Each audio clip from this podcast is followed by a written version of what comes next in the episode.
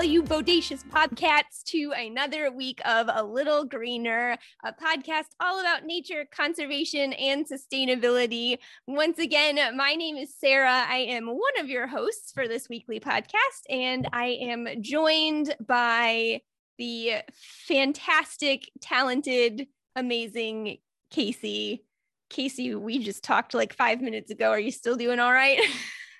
Hi. Hi, everybody. Uh, yeah, you are introducing me with so many compliments these last couple episodes. All well deserved. Uh huh. Uh huh. Um, well, I am very lucky to be here with Sara today and uh, for an extended period of time because we're doing a special two part episode yes. on food waste. So, welcome back. If you are listening to this episode and you have not listened to the previous episode, go back, go listen to that one because this is going to make more sense. And we are going to be talking about food waste, but we're going to be talking uh, about the kind of second half of the supply mm-hmm. chain, which is a little bit more from the consumer end. Last week, we talked about why food waste is important and food loss and waste that happens higher up um, in the production cycle of food. So today, we're going to get on the consumer end, but I recommend you going back and checking out that episode. Yeah. And Sara, I have a question for you how how do you go about going to the grocery store? Are you like a planner? Are you an impulse buyer? What's your I try to be well, I don't try to be. I'm kind of neither. I'm not I'm not a super planner. I'm definitely not somebody who like plans out my meals.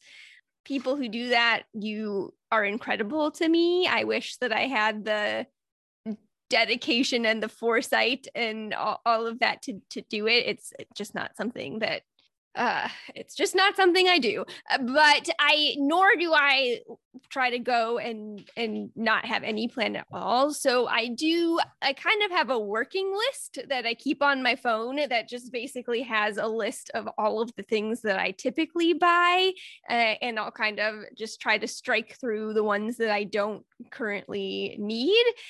I don't necessarily always stick to exactly what's on the list, but it's a good guide for me. And I I try to go to the store only every two weeks. I do live by myself, so I'm just buying for me. I, I try to go every two weeks. I don't quite always make it that far, um, especially now that I'm trying to eat healthier. But um, but that's kind of how I do it. I just sort of have a, a loose list, a loose running list that I keep to kind of keep me on track, if that makes sense. Yeah. And actually, I was wondering because we've talked about before, you get some of your meals through a food delivery service, I right? did. I actually you don't anymore. Yeah, yeah, I don't do it anymore. Uh, yeah, did that you... I think will play into our discussion a little bit today. Um, so yeah, I, I did do that and and that was helpful in a lot of ways, but I'm back to just buying buying all my own groceries. Buying now. food. Yep. I come with a vague plan. Like normally I ask Andrew, what do you want to eat for dinner this week or next week? Um, and we'll have like base ingredients in our house. So, like, if nothing else, I can make fried rice this week, mm-hmm. or if nothing else, yeah. I can make spaghetti. But I definitely am guilty of buying off the list and not having like a very strict list. So, mm-hmm. uh, our grocery store habits uh, are just one of the ways as consumers that we contribute to food loss. So, today we're going to talk a little bit about how we buy food, how we take care of food, where when to get rid of food and then what to do with when you're done. And I also realized that I completely didn't do the restaurant portion of this. Uh, so we'll talk a little bit about that at the end as okay. well. So overbuying is a chronic issue at our grocery store. Um, sometimes it's in, uh, influenced by impulse buys and sales, but these things can be combated by planning ahead. So our first tip for this episode is when you go to the grocery store, it's the oldest trick in the book. You make a list yeah. So we talked about this a little bit on the like sustainable wardrobe episode where I talked about like making a list of items that you actually need in your mm-hmm. wardrobe and then buying them when you need to go shopping rather than just kind of being like, oh, this is cute. Um, mm-hmm. And really, that's what we go to the grocery store and do. We go, oh, this is cute. Yeah. I'm going to eat that. Sorry, Sara. Did you say something? No, I was just gonna say, yeah, I to- I totally agree. And that I think even though I don't make a strict plan, that's where having that list really eh, does still help me. And you know how they say you're not supposed to go grocery shopping when you're hungry? Yes. Too. Like I found that to be a real true thing. Like I'm definitely more likely to impulse buy um, if I'm hungry.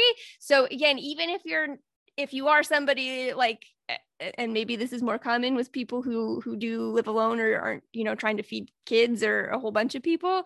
But so even if you're you're not doing that and you have the freedom maybe not to plan everything out exactly i do really yeah. think that having some sort of list will help keep you on track. Like i said for me it's more having the list to know what i already have in my house. Yeah and there's actually some great apps that you can use for that too. Um that's something I didn't even think of ahead of time, but like there are so many lists. The grocery store I would go to in the Midwest, eh, the app for the grocery store had its own list, like mm-hmm. element built into it, but there's plenty of like things. If you live with someone else and you're like, oh, we need olive oil, there are apps that where you can sh- share a joint grocery list. So when I lived with my cousin in college, her, her husband, and I all were on this, and she was like, "Just put whatever you want on there," and that would like help us keep track of the household food um, make sure that we're communicating for things. So there are a lot of options out there, whether you live by yourself or you live with lots of people. If you're someone who just wants to write things down on the back of like a, a tablet that magnets mm-hmm. to the mm-hmm. fridge, like I feel like my mom always did, or the back of an envelope, all the way up to being high tech. Um, you want to avoid sales that try and get you to buy more than you normally would. Yeah. Buy one, get one sales lead to food waste because we're incentivized by the deal.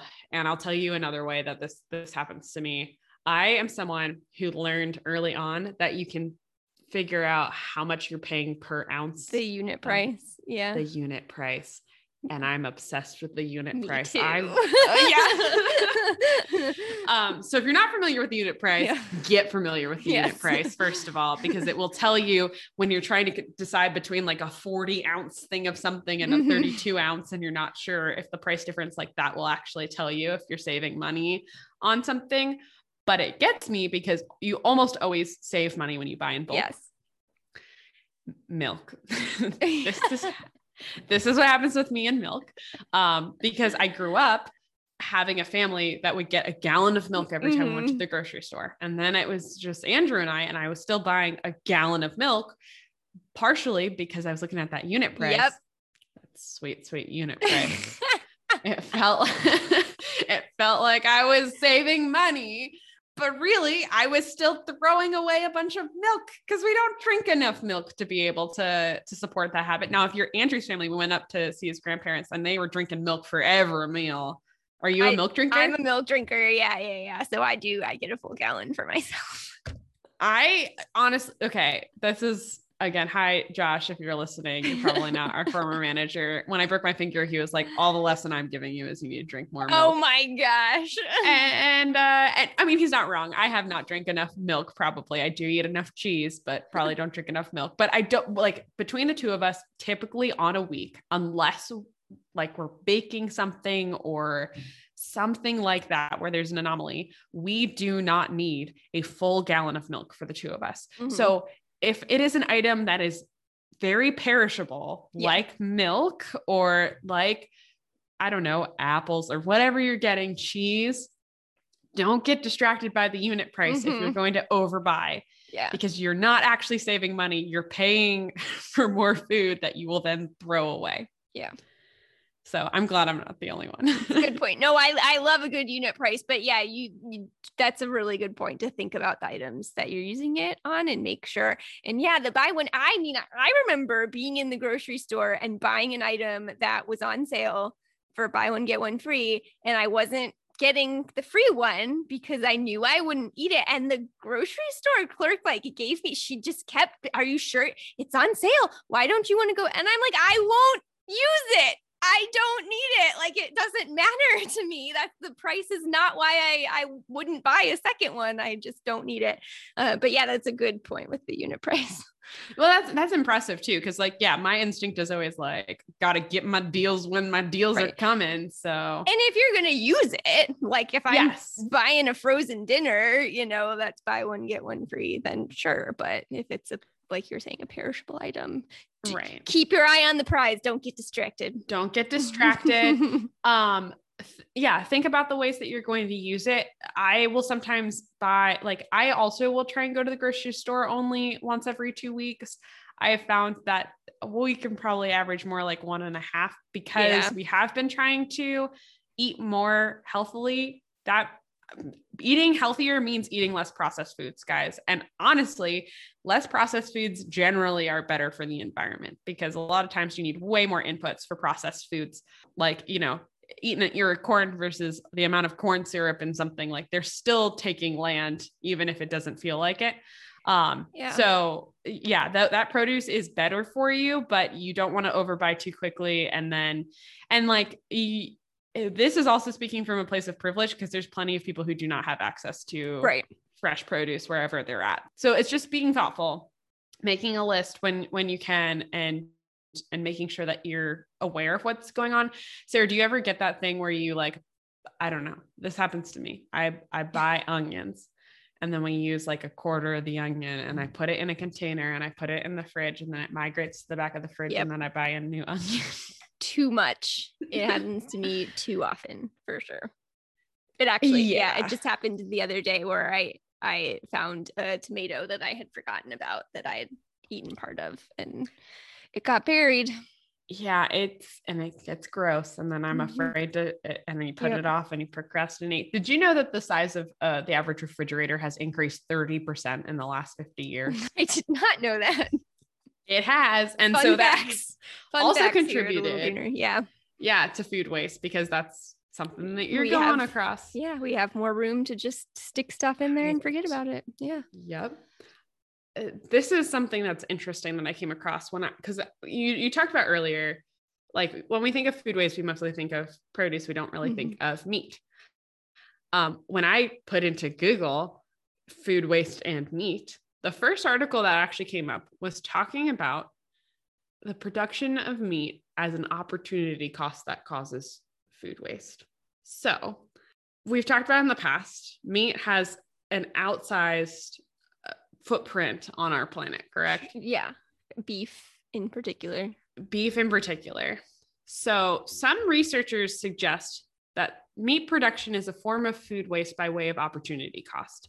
And that is saying that the amount of resources that we put into producing a pound of meat could instead be put into producing other food and you would get way more food out of it. Okay, uh, I see. And so I guess in this scenario, it's more like food loss because it's uh-huh. higher up on the food chain than it is here. And we can't take it for a one to one ratio. We can't say right. that like the food that the cow ate, we could have eaten instead, or the land that the cow lived on could have been used for any variety of food. Like there are certain pasture lands that are good for pasture land and they're not good for food production otherwise. And there are certain crops that we use byproducts to feed our livestock.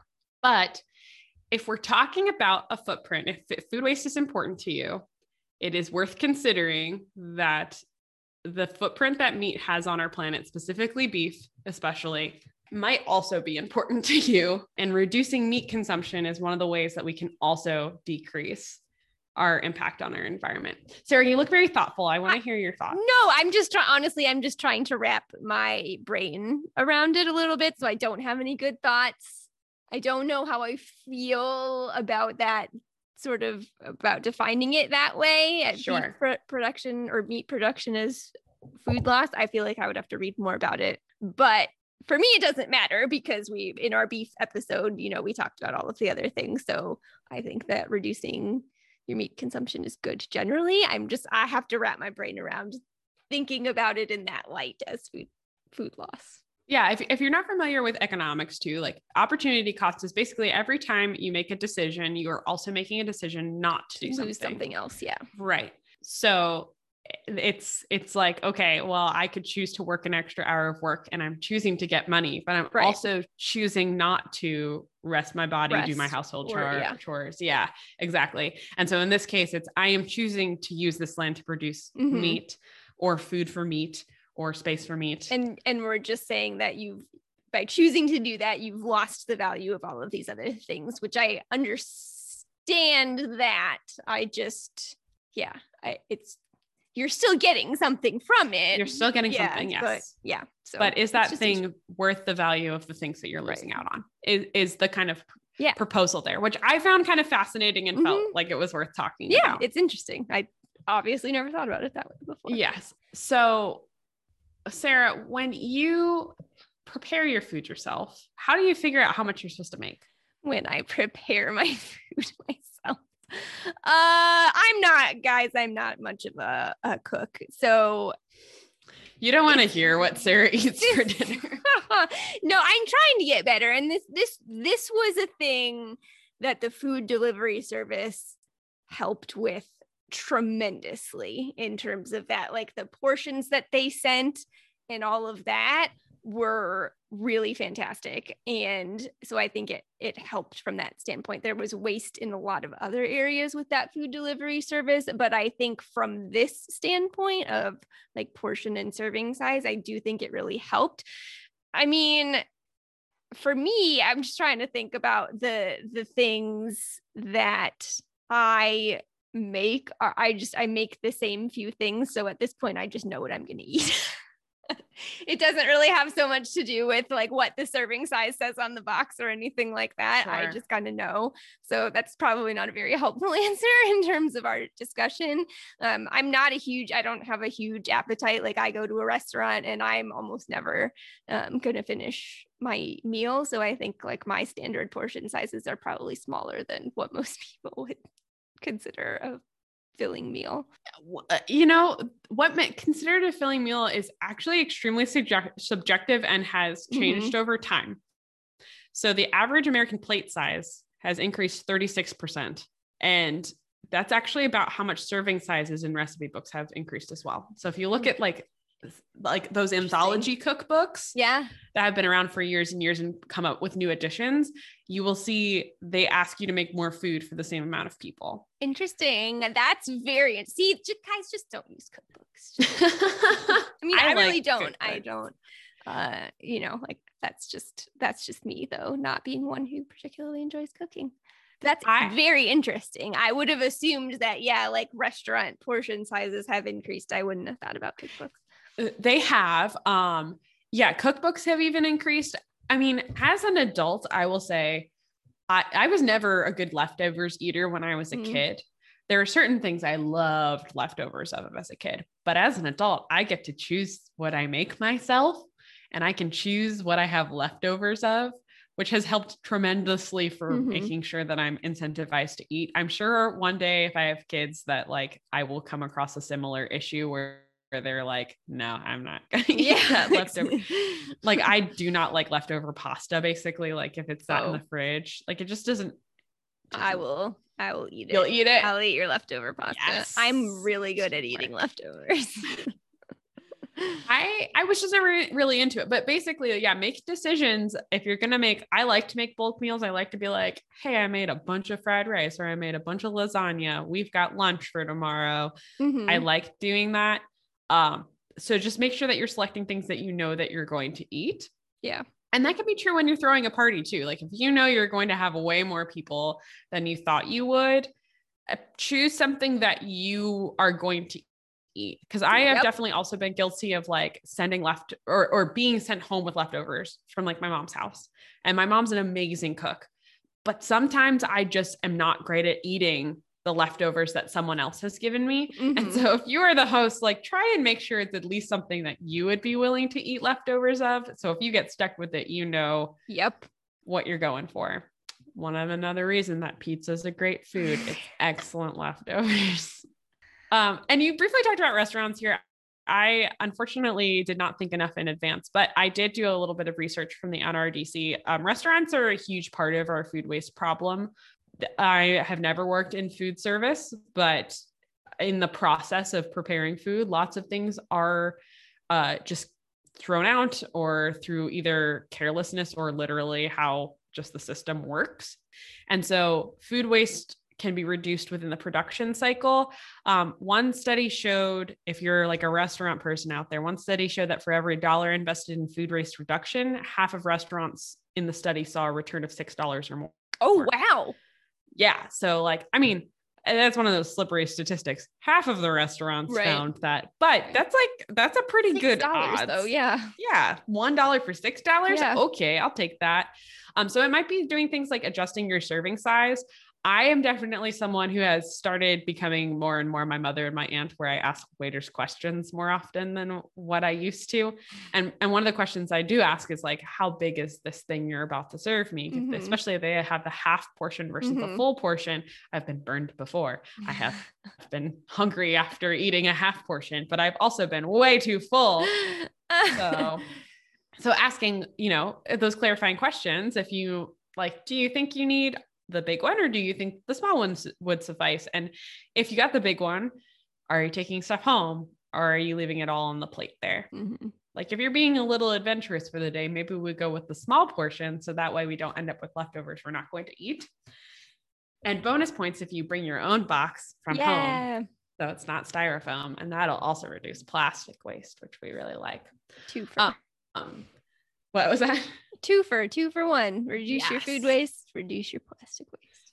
Um, if you are uh, one of the biggest actually issues, not not issues, like particular forms of restaurant production that is wasteful are all you can eat buffets. yeah. Because anything that has sat out, you cannot give away. You can't do anything with it. Like legally, you have to mm-hmm. get rid of it when it's at the end of the night. And so, if you're going to uh, all you can eat buffet at 9 p.m. and you're like, this better be fully stocked, like that's kind of part of the problem because they're eh, trying to put out enough food to feed you.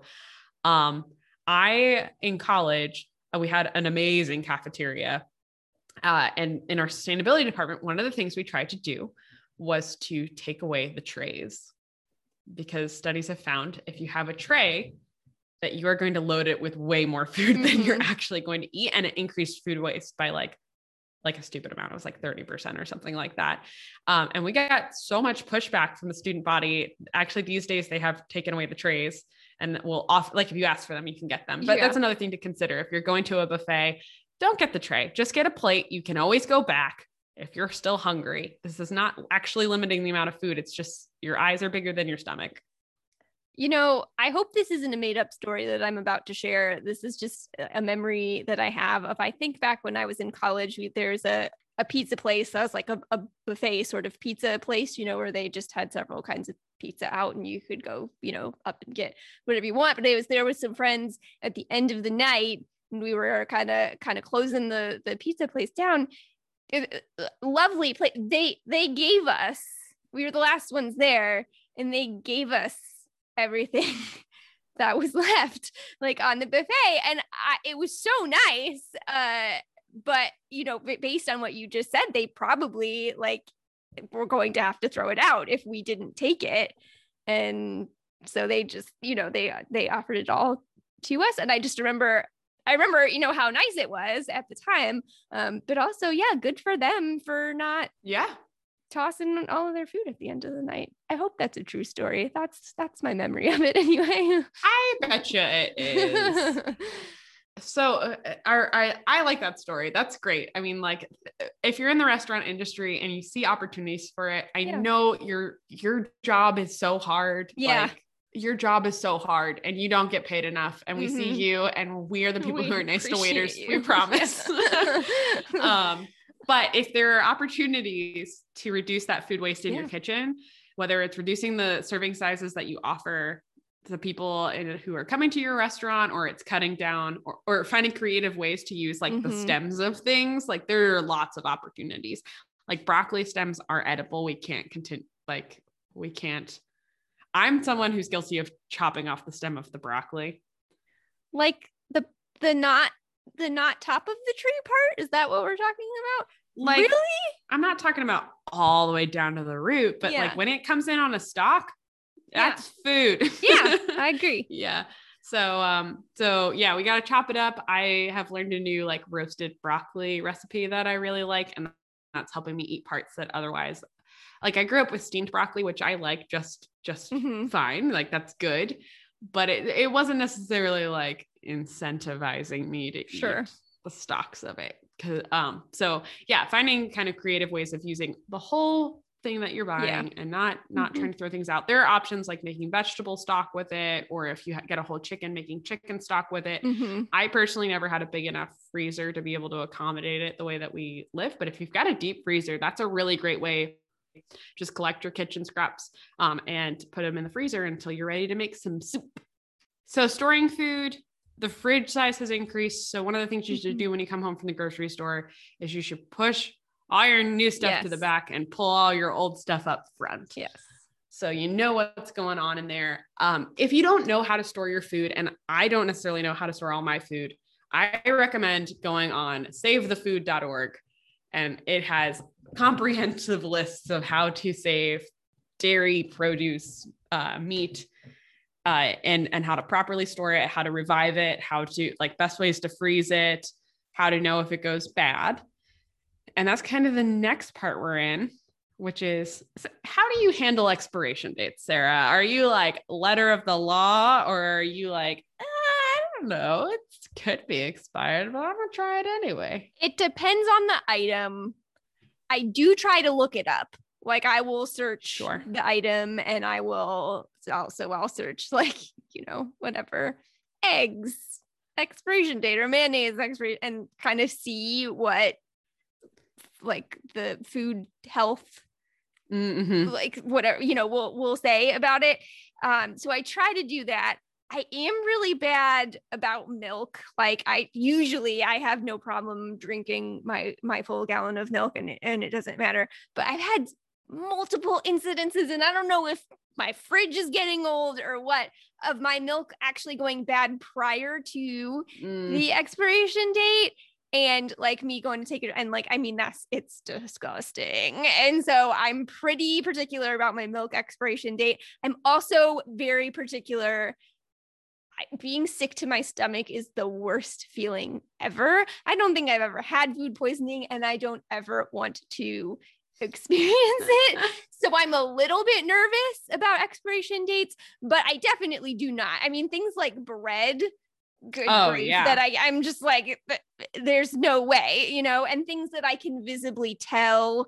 Um, so if I've bought like a bagged salad or something like that that has a date on it, I'm like if if I can look at it and see that it looks perfectly fine, um, I'll use it. But other things, you know, more of egg and meat and that sort of thing, I'm much more likely to stick eggs not so much. I know how to i know how to tell if my eggs are bad or not.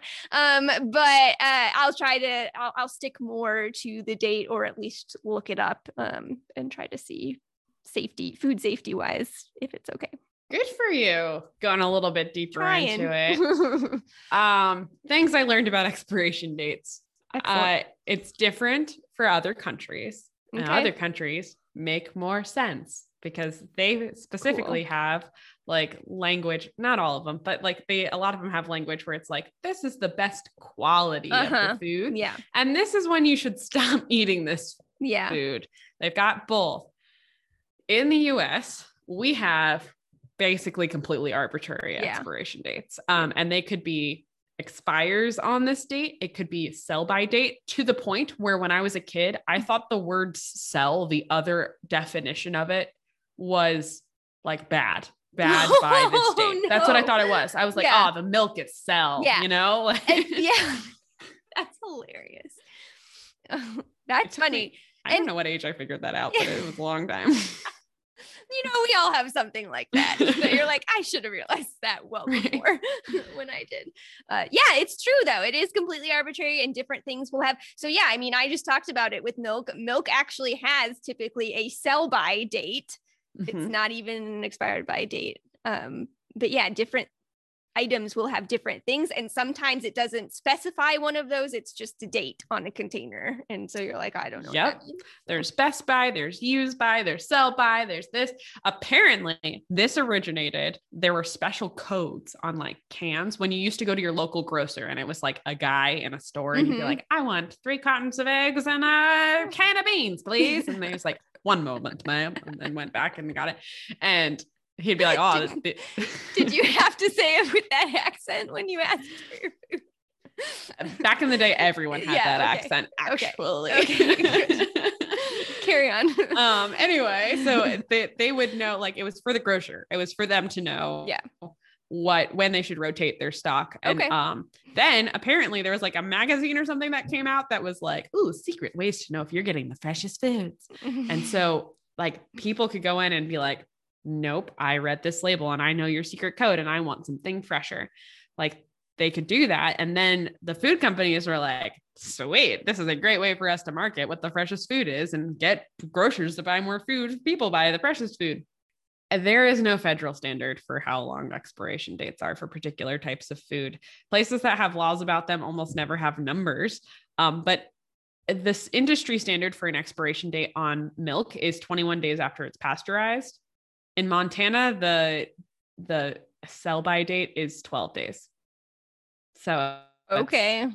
made up. It is made up. It's that's all it is. It's just trying to get you to be like, ah, the milk's bad. I, I gotta go buy more. Gotta go buy more milk. Too bad I bought that whole gallon because I looked at the unit price. cool. Yeah, it's voluntary state to state, and that's why it's super, super arbitrary. But there is a UK organization called Too Good to Go, and they have a campaign called Look, Smell, Taste, Don't Waste. Love it. And it's basically like trust your senses for almost everything. You will be able to tell. Yeah. I am very cautious about meat. Yeah um i they're like wait till it's not slimy or you know like that's, yeah that, that's the last part i'm like meat is always slimy is it not yeah i don't know what that means um but basically yeah like if your milk is chunky it's bad but like if it smells fine sorry to yeah. freak you out but if it smells fine it's fine like it's yeah. okay and you're not going to get super sick off of it it's okay in apparently in the uk the most commonly thrown away thing is bread like food waste wise is bread, which to me is absurd because yeah. bread seems like the easiest thing to be like not moldy. Right. Fine with yep. me. so um so you can go to a lot of these websites I've been talking about to try and look at um things like save the food will t- give you like this is the indication that your food's actually bad but if you're buying from the grocery store and like you have a pack of crackers that's a year old they're probably fine yeah they're vacuum sealed they're fine you're definitely not going to get food poisoning off of it. I'm going to yeah. get sued. Just kidding. Knock on wood. Almost definitely not going to get food poisoning. We're not experts. We're people. not experts. We're not experts. I googled a lot. You're studies. um, but but you know, like be ser- yeah. In in all seriousness, yeah, yeah. I think, and I think this also speaks to like again this separation of us from what mm-hmm. what our ancestors have from. done. Yeah. Right. Where our food comes from. We're not growing the food. Mm-hmm.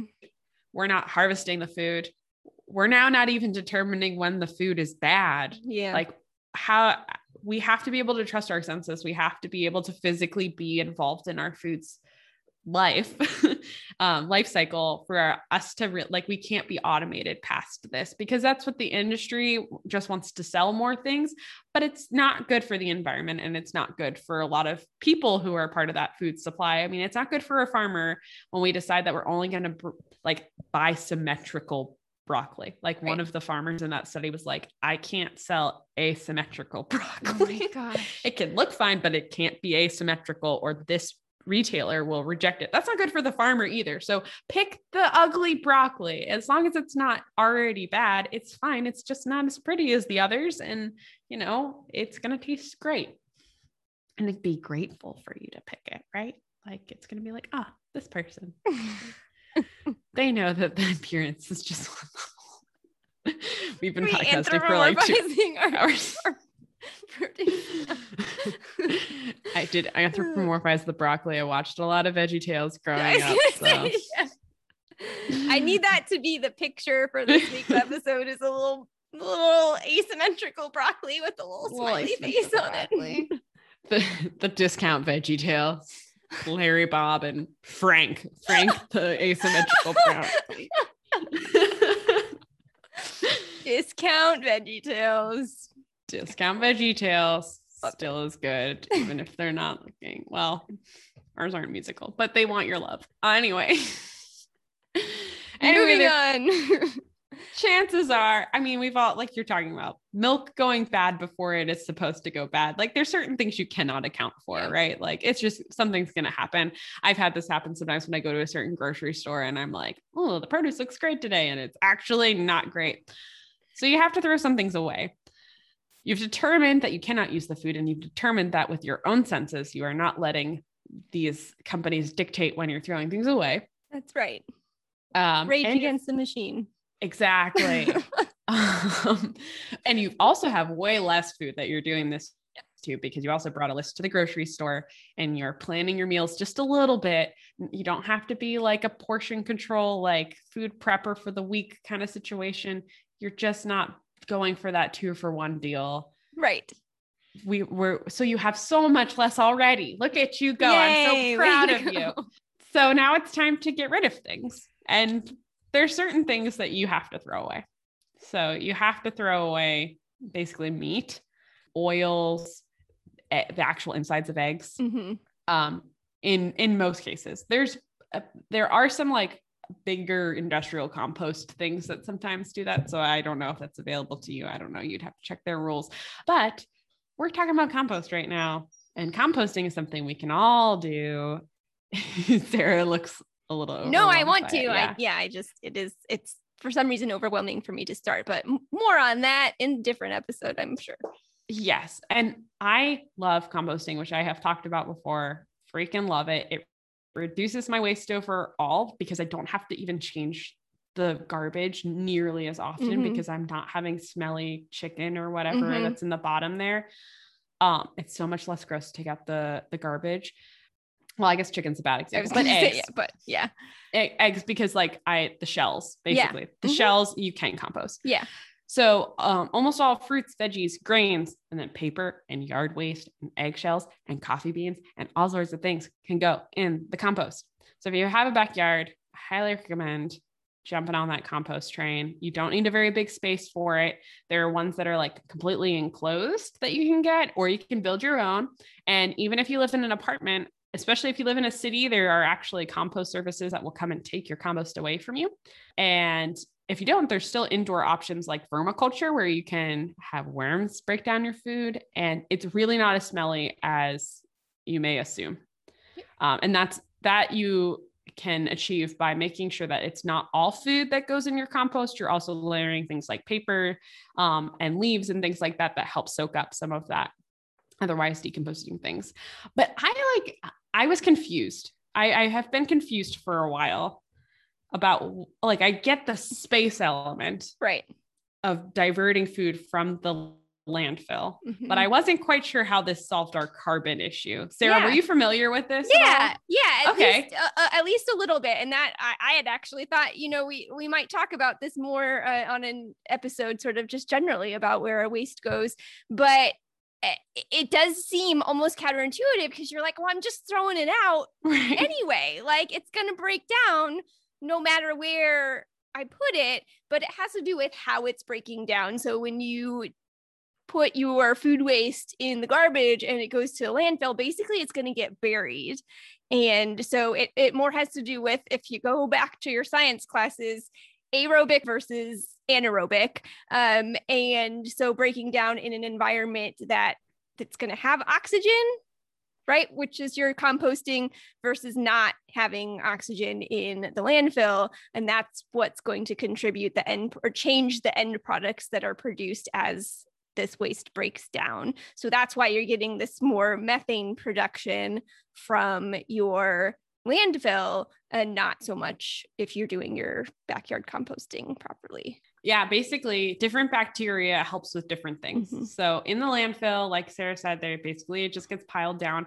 And honestly, like there are so like perfectly edible things actually still in the garbage that have been buried for so long that like it's it's a mess. But um yeah, when it, it does eventually break down, it's the bacteria that causes the methane where in compost you are regularly turning it. It's not buried under like tons and tons of garbage.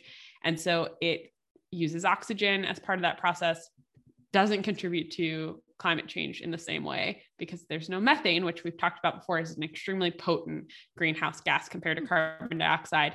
So, uh, first of all, you reduce all of the carbon, uh, not all of it, but I'm significant portion of any sort of carbon emissions that come out of it. But also, you get really nice soil out of it. You get compost, which you can then add to your garden or wherever you your yard. And another element that is really not the topic of today's uh, episode, but basically, we have a soil quality issue mm-hmm. around the world. We are really losing a lot of our um, nutritious soil and our soil with really good soil structure where it has this kind of compost in it of things that used to be alive breaking down into things um, that help feed the ecosystem. And so this is a really great way to help make sure that you have good soil structure. You know exactly what's going into your soil. So when you decide to start your beautiful food garden, if you can, that you know that like that's some good compost in there. That's what's in there. It's not something that was bagged to give to you. Um, and you can always use that too. But you know, if if you can't make your own compost, it's okay to have store bought compost too. But this is a, a a really great way to be able to reduce things that are going to the landfill, reduce the carbon footprint, and also just help your environment because it closes that loop a little bit more. Yeah. And so I'm kind of obsessed with composting. So we've kind of followed the life of our food. Yeah. Let's talk about some of the ways that it's wasting. Sara, do you have any closing thoughts on this? Oh, I'm not I'm not quick enough to prepare closing thoughts. No, I I don't. It, as always though, Casey, I just really appreciate your discussion. I feel like there are a lot of possible points and a lot of steps, you know, from our planning to our selection to when we throw away our food and how we get rid of our food. Um, you know, all of those points along our own personal food supply chain, I guess, that we could choose to look at uh, and adjust to to make our own routine a little greener. So I like that. Yeah, and this is especially again something that people in uh, North America, Europe, Oceania, all of us, this is where most of our food waste is. It's in this po- portion of our supply chain. And part of it is that we've been conditioned by just market conditions to do things like food, throw away perfectly good food mm-hmm. um, and always want the next best thing and try and get a deal and all that kind of stuff. And so it's really like taking a step back and being in tune with the food and trying to slow down a little bit and be a little bit more thoughtful with our relationship and not look at food as something that is something that we just throw away. Mm-hmm. Um, really, throwing away is the last option that we should be doing for just about any of it. I, we kind of touched on meat for a second, but like I, I can tell you that that's one of the saddest things when I am like, I didn't use this chicken breast, and there is a chicken that oh. died. So i didn't have to right? Like it's it's a sad thing i think. And and like part of that is that like you know maybe i have complicated feelings about mm-hmm. eating meat in basis but like i don't think any of us are like yeah be wasteful right. food. Like especially because like unlike fashion like there's no value like culturally to being like boom boom boom i'm just throwing everything away. Like it's dollars out of your pocket and it's our environment yeah, I and it's a good. I don't think that any of us are like, yeah, let's just be wasteful. But yeah. I do think that if we're fortunate enough to be in a situation where we've always had food, you know, regularly, that it's very easy to forget all yes. of the other things that go into it. So, if nothing else, I feel like this was a good reminder and a good way to think about it is that it's not just that chicken breast, it's not just that asymmetrical broccoli, it's all of the resources that went into it that uh, that are that are things that we should think about when we're trying to be responsible with our food. Yeah. And again, there's no like big like guilt factor if you live a life that this is not something that is one a problem yeah. to you because you're efficient and you have already cut out that wasteful spending on things. But it is a reminder to all of us where this is a, place for room of improvement in our lives that we pay it the attention that it deserves. Yeah. And if this is something that's super interesting to you, it's worth reaching out to your local food bank. It's worth reaching out to local areas um, for how we can change food policy, how we can help redistribute some of that excess food that we might have bought to make sure that we mm-hmm. can help solve some of these food justice issues. But if you stick around, we'll go to our weekly challenge. We'll be back in a second.